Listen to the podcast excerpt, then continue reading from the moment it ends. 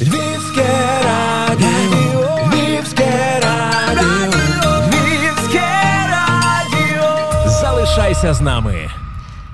Вітання усім. Мене звуть Вікторія Мацькович. і Це мистецький подкаст Зустріч на князі Романа. Не лише геометрично, але й ідеологічно. Львівське радіо теж у центрі останніх літературних подій. Тож нам приємно розповідати про цікаві проєкти, новинки та ідеї. Сьогодні говоримо про мистецьку періодику ХХ століття, про ті часописи, які увійшли в історію, але водночас ще намагаються втриматися в сучасності. Чому їх досліджуємо? Говоримо з авторами проєкту, який здобув підтримку Українського культурного фонду Екземпляри 20 частина 2. Львівське радіо.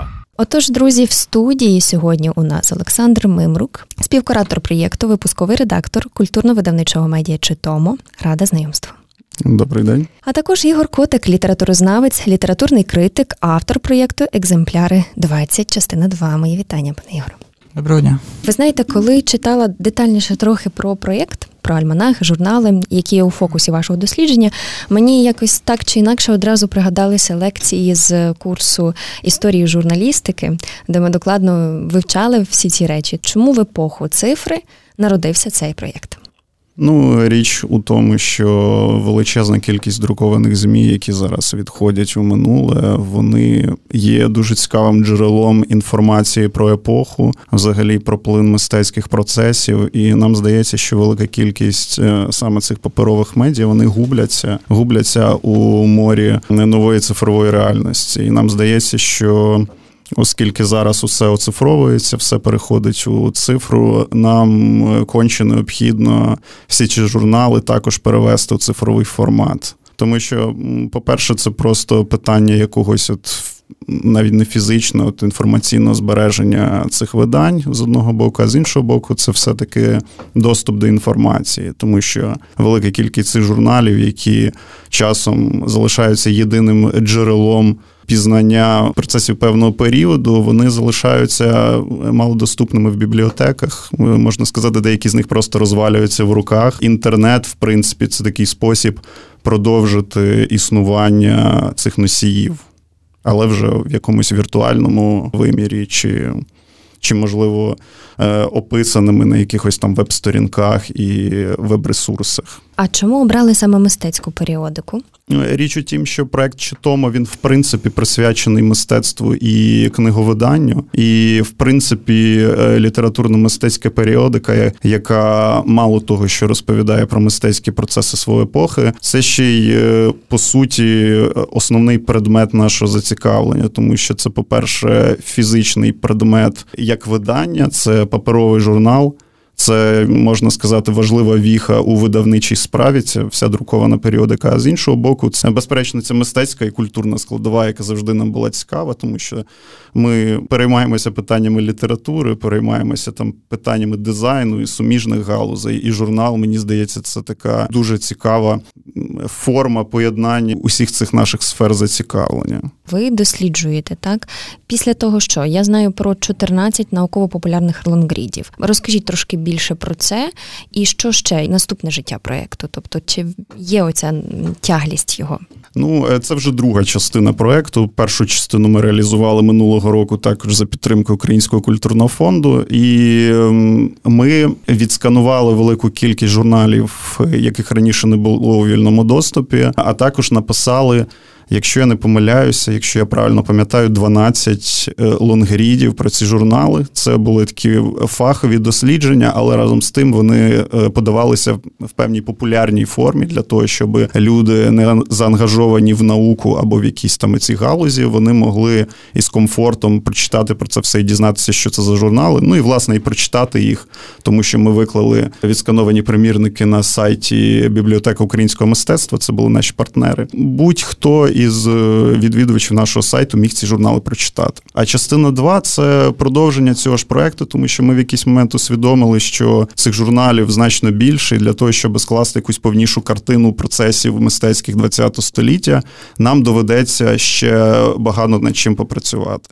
І тому екземпляри 20 частина 2 це ще 14 лонгрідів про літературно-мистецькі видання українські, а також серія статей про сучасний стан друкованої галузі в Україні. Там будуть теж цікаві матеріали. Правда, вже здебільшого не дослідницькі, а журналістські, про те, які паперові журнали зараз видаються, з якою метою вони видаються, які є цікаві кейси, наприклад, переходу друкованої преси в онлайн формат, і навіть навпаки, тому що виявляється велика кількість культурних проєктів різних сайтів починають видавати якісь свої друковані органи, і це теж дуже цікавий феномен тому що для чого у 21 столітті повертатися до аналових носіїв, це можливо для когось велика загадка, але мені здається, що у людей, які цим займаються, є своє пояснення. Ми про це зможемо дізнатися, от власне з цих статей, з цих текстів. Зрештою, є дуже багато дискусій, навіть книжковий форум. Дуже добре ілюструє, що паперова книга все одно нікуди не дівається. Вона теж популярна. Люди люблять її читати. Можливо, тут теж е, щось схоже. Е, пане Ігоре, ви є одним із авторів, так і ви будете писати два лонгріди, так правильно? Один вже написано е, торік, а інший ну, теж написано, але ще не опубліковано. Розкажіть, будь ласка, над чим працювали? Ну в цьому проєкті є. Е, журнали представлено з різних періодів е, з 20-х років, 30-х років 20-го століття, і далі до кінця століття, і аж е, навіть і початок 21-го століття охоплено. Я писав про два журнали, які виходили в діаспорі. Один з них виходив у 60-х роках. Він має назву Нові поезії. Журнал, який видавала Нью-Йоркська група. Ну, він виходив раз в рік, тільки можна його назвати альманахом. І інше видання, про яке я писав е, світовид через дефіс назва пишеться. Це видання виходило в 90-х роках уже в Україні, але воно теж е, виходило з ініціативи, принаймні, частини поетів з Нью-Йоркської групи.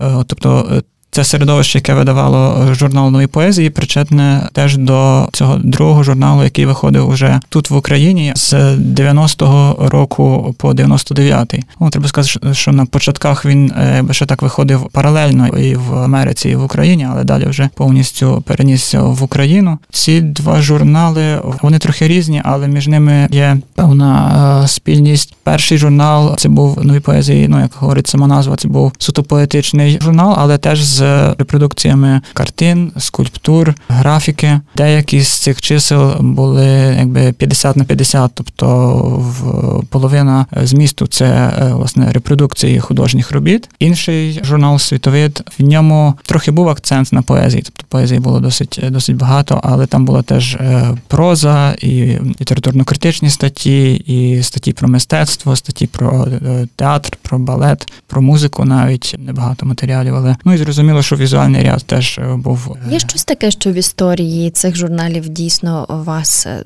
зачепило? Можливо, були якісь цікаві факти, які дуже запам'ятовуються. Щось таке, що дійсно вразило, можливо. Ось я тепер писав про нові е, поезії, про цей журнал давніший з 60-х років, і мені спало на думку звірити деякі тексти поетичні, які потім друкувалися в збірках з цими першодруками, які в журналі. Я знайшов деякі відмінності, і вони навіть і буває, що е, суттєві. Так. Про що це свідчить? Тепер Але діліться я думаю, з нами. Що, що це буде, е, ну що що це якесь ну, принаймні мені це було важливо. Ну я не буду, е, мабуть, з пам'яті зараз переказувати так статтю, але е, суть в тому ну, відмінності є, і вони ці відмінності, скажімо, принаймні одна відмінність, на яку я про яку я там говорю, вона є сенсовна і вона дозволяє трохи по іншому подивитися на поетичний текст. Це мене, мабуть, не вразило, але це важливо, що є тексти е, в цих журналах поетичні, і теж є репродукції, які можливо я стопроцентно не буду стверджувати, е, але я принаймні прочитав про це в Тадея Карабовича. Ну і так мої думки, е, якби наскільки моя компетенція дозволяє, то дуже ймовірно, що ті ці тексти і ці репродукції є тільки там. Тобто, поза журналом їх немає, і картин очевидно вже немає. Ну Тадей Карабович говорить про це в своїй монографії, знаючи трошки про долю окремих художників. Небагато, але тільки трошки. Я думаю, що що так, що це це дуже правдоподібно, щоб там були е, трагічні дуже історії і з спаленням е, в квартири. І... То все, що у нас збереглося, власне, надруковано у цих журналах. Е, Так, деякі речі є. Нюрська група це було це середовище поетів, яке було утворене в другій половині 50-х років ХХ століття, і вони себе позиціонували, ну і фактично такими були, як такі, що віддаляються від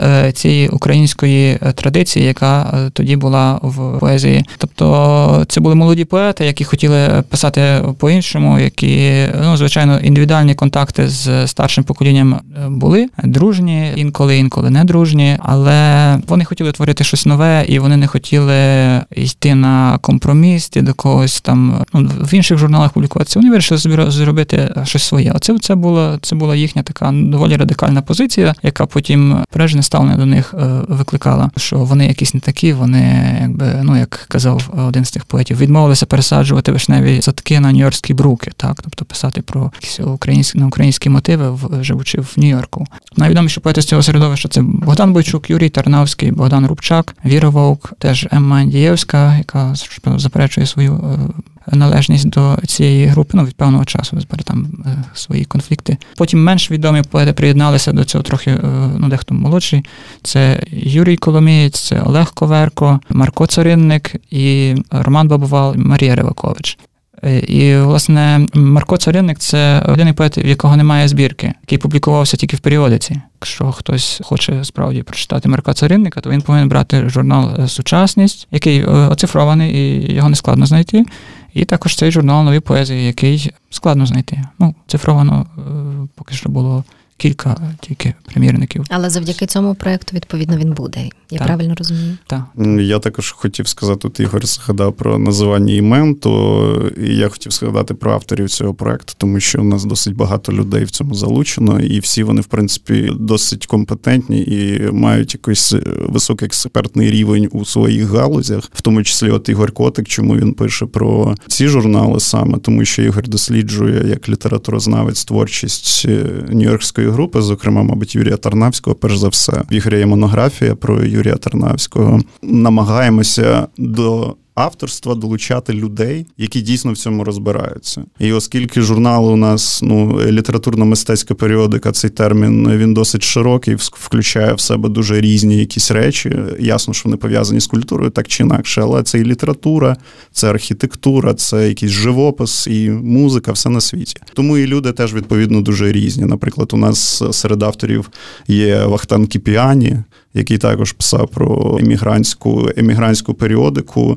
е, діаспорну, тому що у нього ж є також музей архів преси діаспорної. Він веде е, Діана Кличко, теж відома мистецтвознавиця, яка зараз нам пише про журнал Перець статтю, наприклад, а раніше писала про журнал Образотворче мистецтво. Теж дуже дуже цікаві тексти. Також є Ірина Плехова, яка е, писала нам про книгознавчі журнали. Катерина Лєбідєва, вона теж займається, до речі речі, архівацією і скануванням, оцифруванням журналів. Вона власне веде проект бібліотека українського мистецтва, на якому ми, зокрема, викладали теж свої відскановані журнали. Станіслав Мензелевський е, писав для нас про журнал кіно, єдиний в Україні часопис там в 20-х роках, який висвітлював так комплексно якісь е, ну, явища кінематографу в Україні і, взагалі, фактично редагувався Миколою Бажаном, усім відомим поетом, письменником. Також Тарас Гринівський, теж людина, яка досліджує видавничу справу справу, і він писав е, для нас тексти про навіть про два журнали, пов'язаних із книгознавством. Дуже специфічна галузь в Україні, яка можливо зараз трошки не в найкращому стані, але ті журнали це дуже важливе джерело дослідження просто історії книговидання ХХ століття в Україні. Ну і Ярина Цимбал, усім дуже відома дослідниця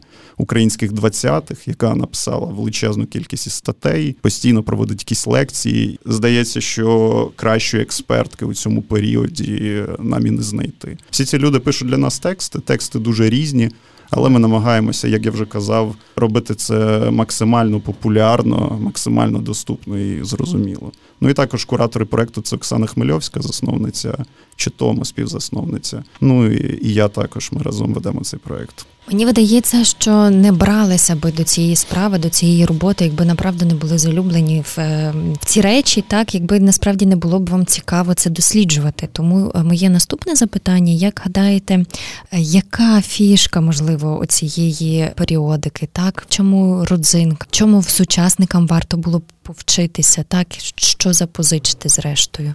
Велика частина цих журналів їх можна вважати інноваційними для свого часу. Наприклад, журнал Нова генерація, який, можливо, один із найвідоміших із тих, про які ми пишемо. Це журнал, який видавався в 20-ті роки. Редагував його відомий футурист Михайль Семенко. І це, це було таке цікаве видання. Яке вібрало в себе мабуть, усі мистецькі напрямки вона розповідала про все на світі: і про архітектуру, і про літературу, і про музику, і про живопис, і про скульптуру. Найцікавіше в ньому те, що це не тільки був орган е, такого е, авангардного мистецтва, тому що, перш за все, вони, звісно, переймалися авангардними якимись напрямками.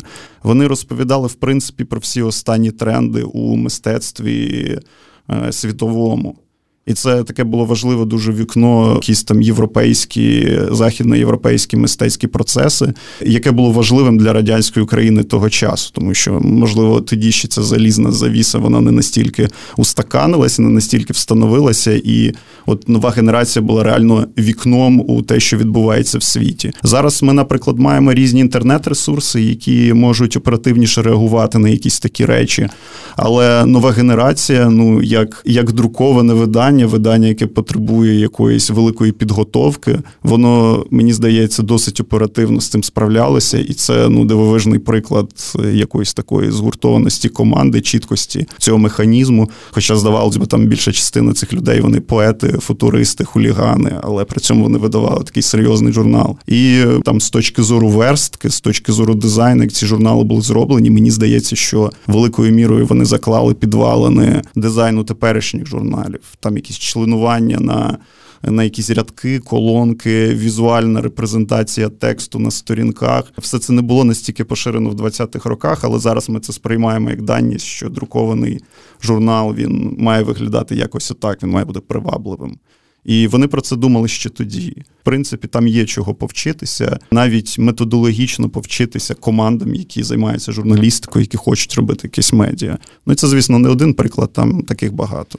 Чи маєте що додати, пане Ігор? Цей е, акцент на е, синтезі мистецтва, який є в цих журналах, про які я говорив, це це найголовніше, звичайно. Журнали, про які я писав, у них е, хіба що про кіно здається, не йшлося, а про про архітектуру, може, теж теж напевно ні. Їх небагато, бо часопис виходив е, це квартальник, раз на квартал. 37 номерів вийшло. Крім е, синтезу мистецтва, я би ну ще інший акцент це увага до, до, до сучасних новаторських е, речей речей. Це стосується, ну само собою, що журналу про кіно. Ну очевидно, що без цього неможливо, але ну теж і якщо говорити про поезію чи про прозу, то цей акцент теж є е, модерністська естетика, це прив'язки до різних модерністських напрямків, там чи до сюрреалізму, чи до кубізму, чи до потоку свідомості, техніки, ну, до екзистенціалізму, до експресіонізму і так далі. Важливий аспект цього проекту е, не тільки охоплення різних мистецьких сфер, але географічна географічна охопленість от ареалу, скажімо так, життя українців, які жили звичайно не тільки тут, в лапках на материковій Україні, а також жили і в діаспорі. І тому у нас є, мені здається, десь третина цих журналів це журнали, які були видані десь за кордоном. От Ігор, зокрема, написав про два таких журнали, ще Вахтан Кіпіані писав про такі журнали.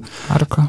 Е, так, і е, також, окрім того, звичайно, коли ми говоримо про радянський період, особливо про довоєнний період, у нас також є Галичина і взагалі Західна Україна, яка випадає з цього радянського контексту. Тому що коли ми говоримо про 20-ті, то це зазвичай ми говоримо про цю велику Україну, так звану підрадянську. Але разом з тим багато різних цікавих процесів відбувалися і на Волині і Галичині. І у нас також є статті про журнали, які видавали з'явилися, наприклад, у Львові, там е, в той же довоєнний період, зокрема до журналу Світло і тінь. Це був е, перший український журнал про фотографію. Він повністю був присвячений фотомистецтву. Там публікувалися якісь теоретичні праці про те, як ну як, як там правильно розробляти цю мистецьку форму. Там були різні, можна сказати, рецензії з виставок, огляди, анонси різні. Були оголошення і різні статті про появу нової фотографічної техніки, яка тоді дуже стрімко розвивалася.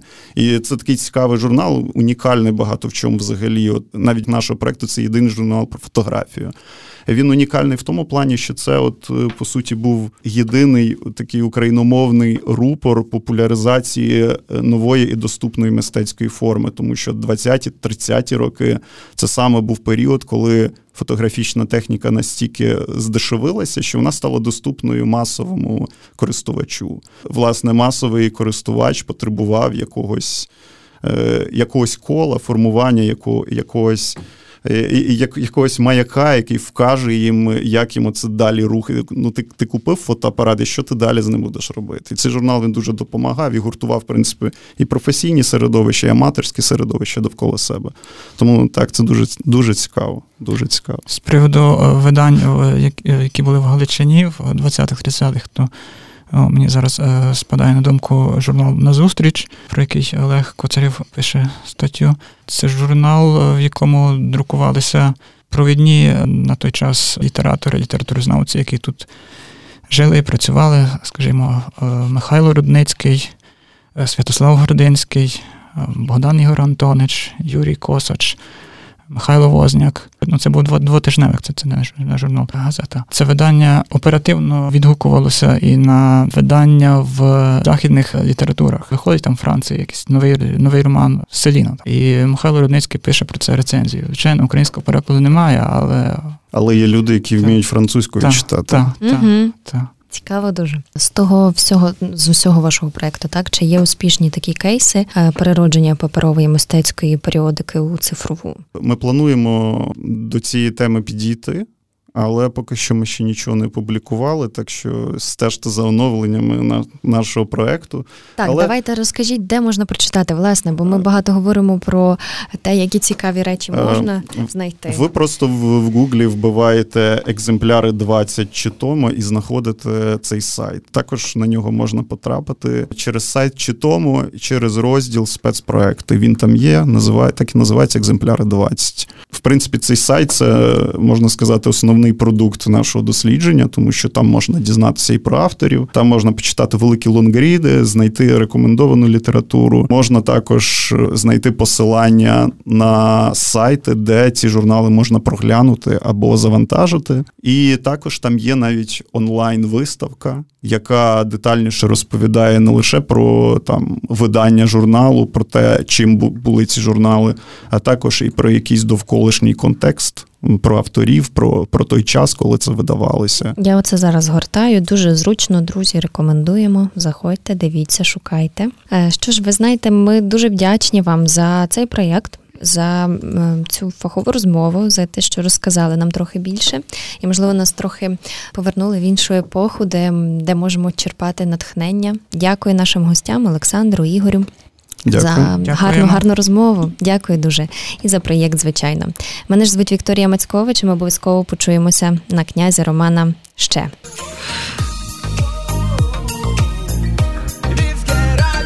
Львівське радіо. Львівське радіо.